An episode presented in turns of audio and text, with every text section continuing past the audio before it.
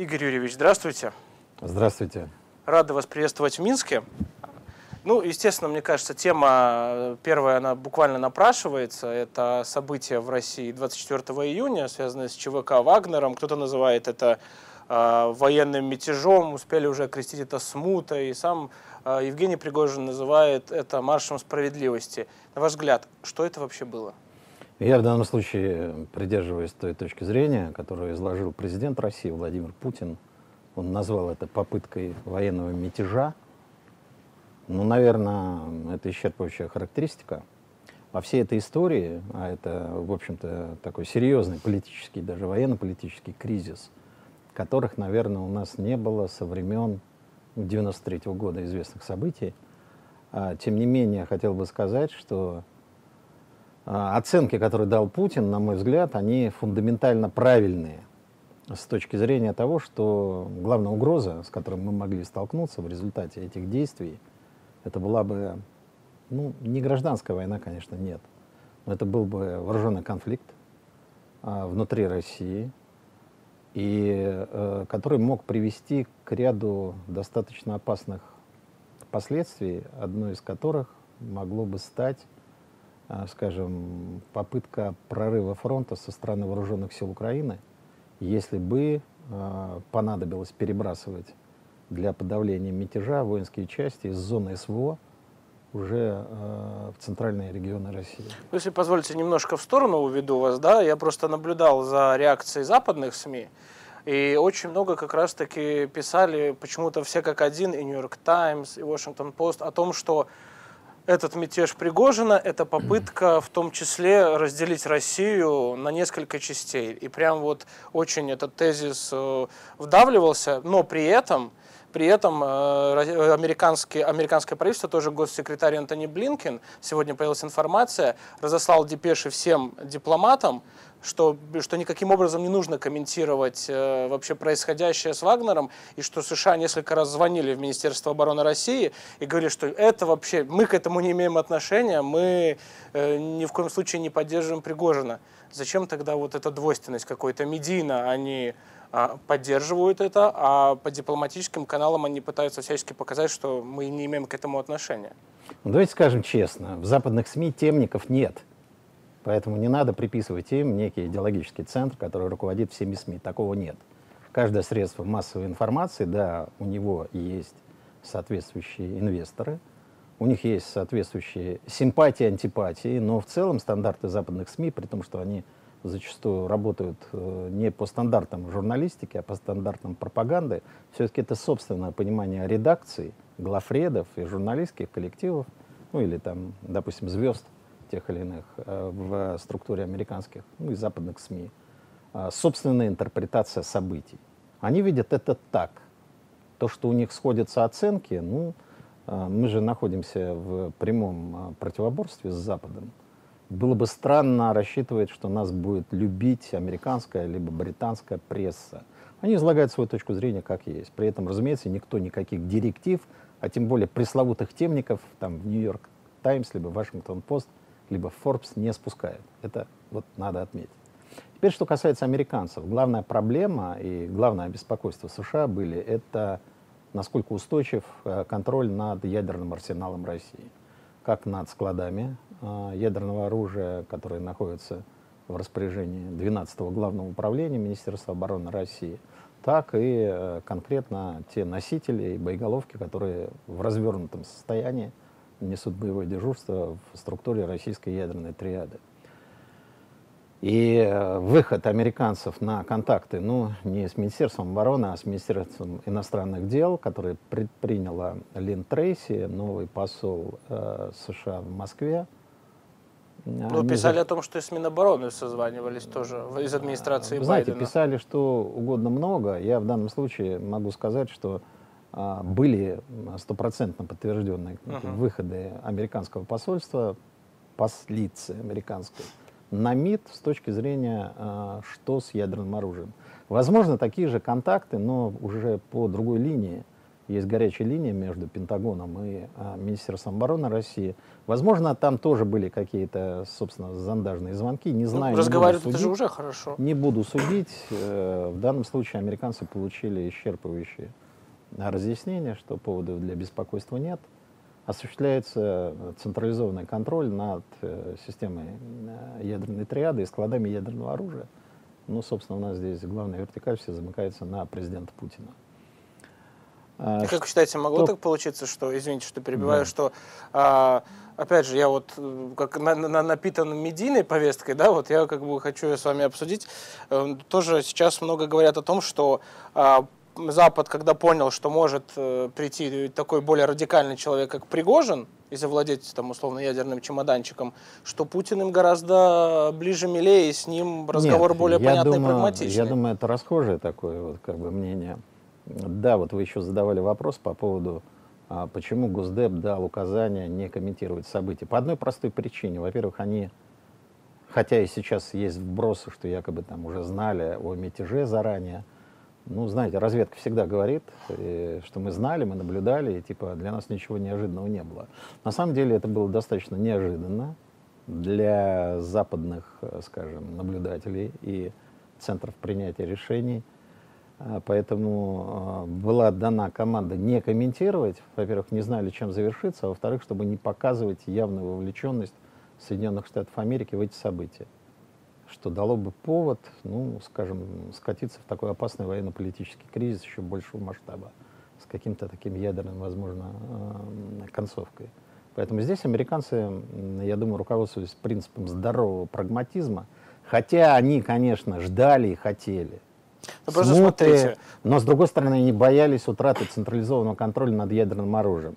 Что касается там, а, что Путин для них более предпочтителен, чем Пригожин, ну, во-первых, Пригожин никогда бы, я думаю, не имел бы шанса реально а, получить в руки ядерные коды, это исключено.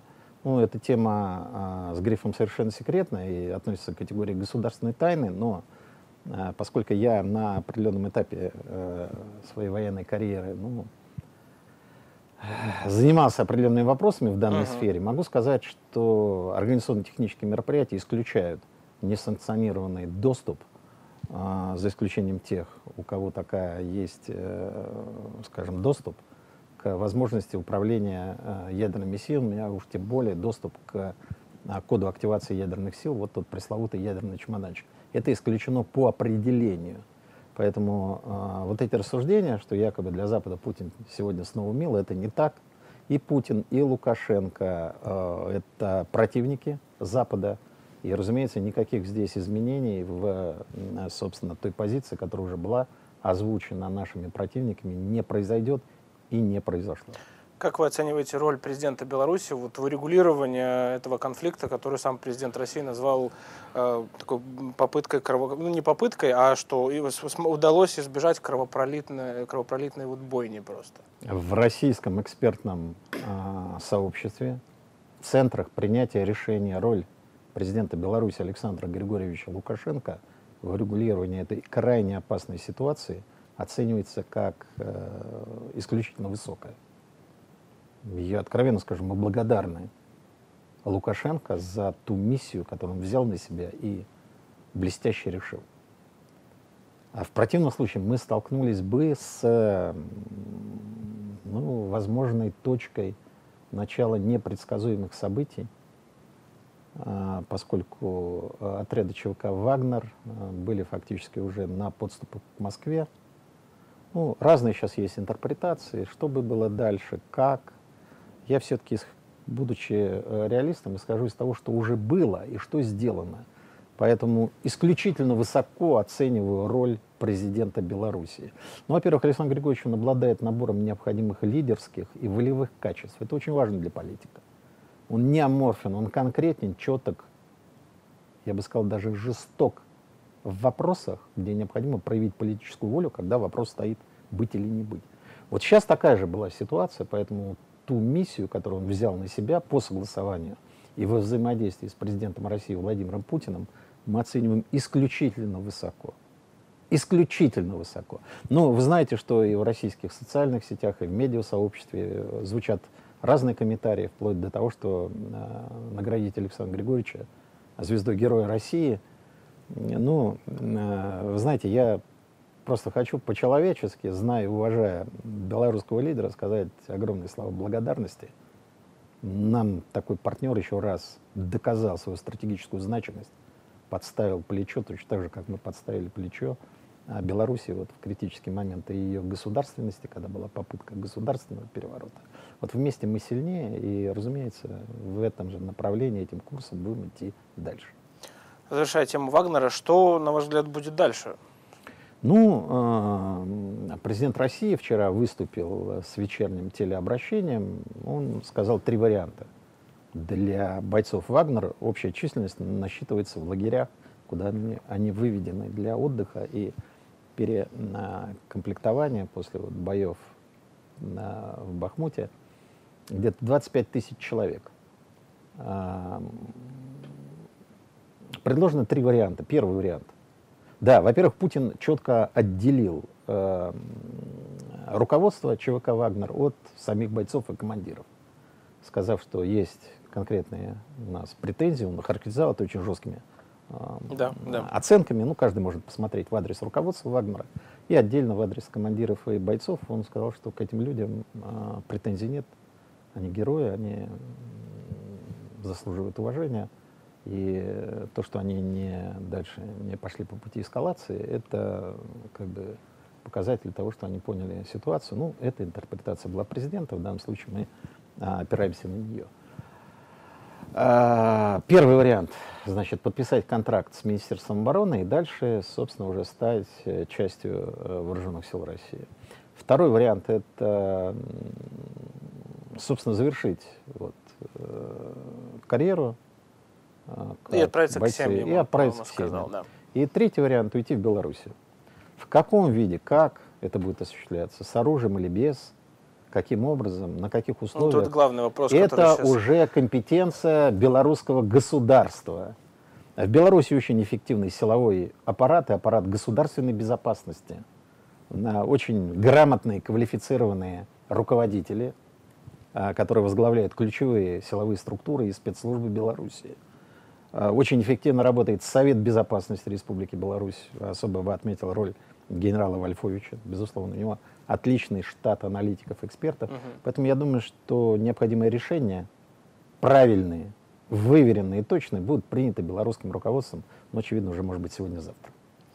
Все-таки возвращаясь еще к теме СМИ, да, мы с вами обсудили, что нет одного какого-то нарратива, методички, но тем не менее мы видим, что и первый год СВО очень, в принципе, Запад в, в медиа-среде, ну, очень эффективно работает. Безусловно. Да? Есть, допустим, как мне кажется, первые полгода СВО так Украина и выиграла информационную войну у России благодаря эффективным вбросам, хотя, по сути, это же было просто вранье. И сейчас, вот смотрите, вчера, за буквально час-полтора до выступления президента России, чего только не было, что э, даже какую-то фейковую цитату Пескова э, вкинули, что будет э, выступление президента, которое сулит исторические сдвиги. Потом вкинули, что Лукашенко и Путин вместе выступят и чуть ли не скажут о создании единого государства или о полноценном объявлении войны Украине.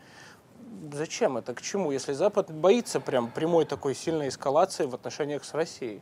Позвольте я вот личную экспертную оценку дам. В 2013 году на встрече узкого круга, очень узкого круга экспертов с э, руководством Министерства обороны, а, уже был министром обороны Сергей Шойгу, а, я в своем выступлении отметил два вопроса. Первое, э, что необходимо всегда готовиться к новой войне, потому что Россия никогда, к сожалению, в предшествующий свой исторический период не была готова к новой войне потому что она меняется, она нестандартна. И предложил смоделировать конкретно э, там, э, стратегические игры по различным сценариям э, вторжения в Россию наших противников. Это 13 год. И второе, что я сказал, необходимо создать в структуре генерального штаба киберкомандование, которое было бы обязательно в структуре генерального штаба и которым бы руководил один из то заместителей есть это как, начальника как в к военным прямо они были бы, да? Ну, извините, uh это военные, военные структуры. Вот были мои предложения. Вот с учетом а, тех событий, которые сегодня происходят, конечно, а, то, что я сказал, ну, фактически 10 лет назад, Но это просто я могу повторить еще раз. Да, для информационной войны нужны новые кадры, нужны новые подходы, и самое главное, необходимо привлечение негосударственных игроков. А, Вагнер, при всех издержках вот тех процессов, которые были вот эти два выходных дня, показал свою высочайшую эффективность как организованная военная сила. Вот точно так же могут быть задействованы и структуры, которые могут играть самостоятельную роль в вопросах информационного противоборства и информационной войны. Мозговые центры с соответствующими подразделениями оперативного реагирования на информационные кризисы — это то, что сегодня необходимо России, да, наверное, может быть и Беларуси. Нам надо отказываться от наших прежних, ну, таких вот, я бы сказал, ну, не кондовых, но вот где-то идущих из СССР старых представлений. То есть нужно больше какой-то Необходима большая свобода, большая оперативность. Самое главное, главный критерий, ты должен работать на интересы государства. А инструментами, которые ты будешь действовать, тебе предоставляется полностью весь инструментарий доступных средств. Поэтому надо менять гибкость, оперативность, быстроту реагирования, выдвигать и соответствующим образом организационно, финансово обеспечивать создание соответствующих структур, да, во взаимодействии с государством, но не как государственные акторы, они могут играть колоссальную роль том, чтобы обнулять действия противника. Кстати говоря, ну, извините, успехи... а готово ли государство дать такую свободу, хоть и в рамках какого-то вот своего правового Я поля? думаю, это вопрос э, закрытой дискуссии в соответствующих центрах принятия решений в частности, на площадке Совета Безопасности России. Будем ставить такие вопросы. У нас э, секретарь Совбеза Николай Платонович Патрушев очень креативный, умный, грамотный руководитель с огромным опытом работы в структурах государственной безопасности. Ну и в медиа он, кстати, тоже а, проявляется. И в целом я хочу сказать, что аппарат Совбеза ну, задает тоже определенную планку другим государственным органам э, с точки зрения быстроты, информативности и Э, такой четкой реакции на происходящие события. Поэтому то, о чем я говорил, это востребовано. Будем работать над тем, чтобы это стало реальностью. Игорь Юрьевич, спасибо вам большое за Спасибо беседу. вам. Всего доброго.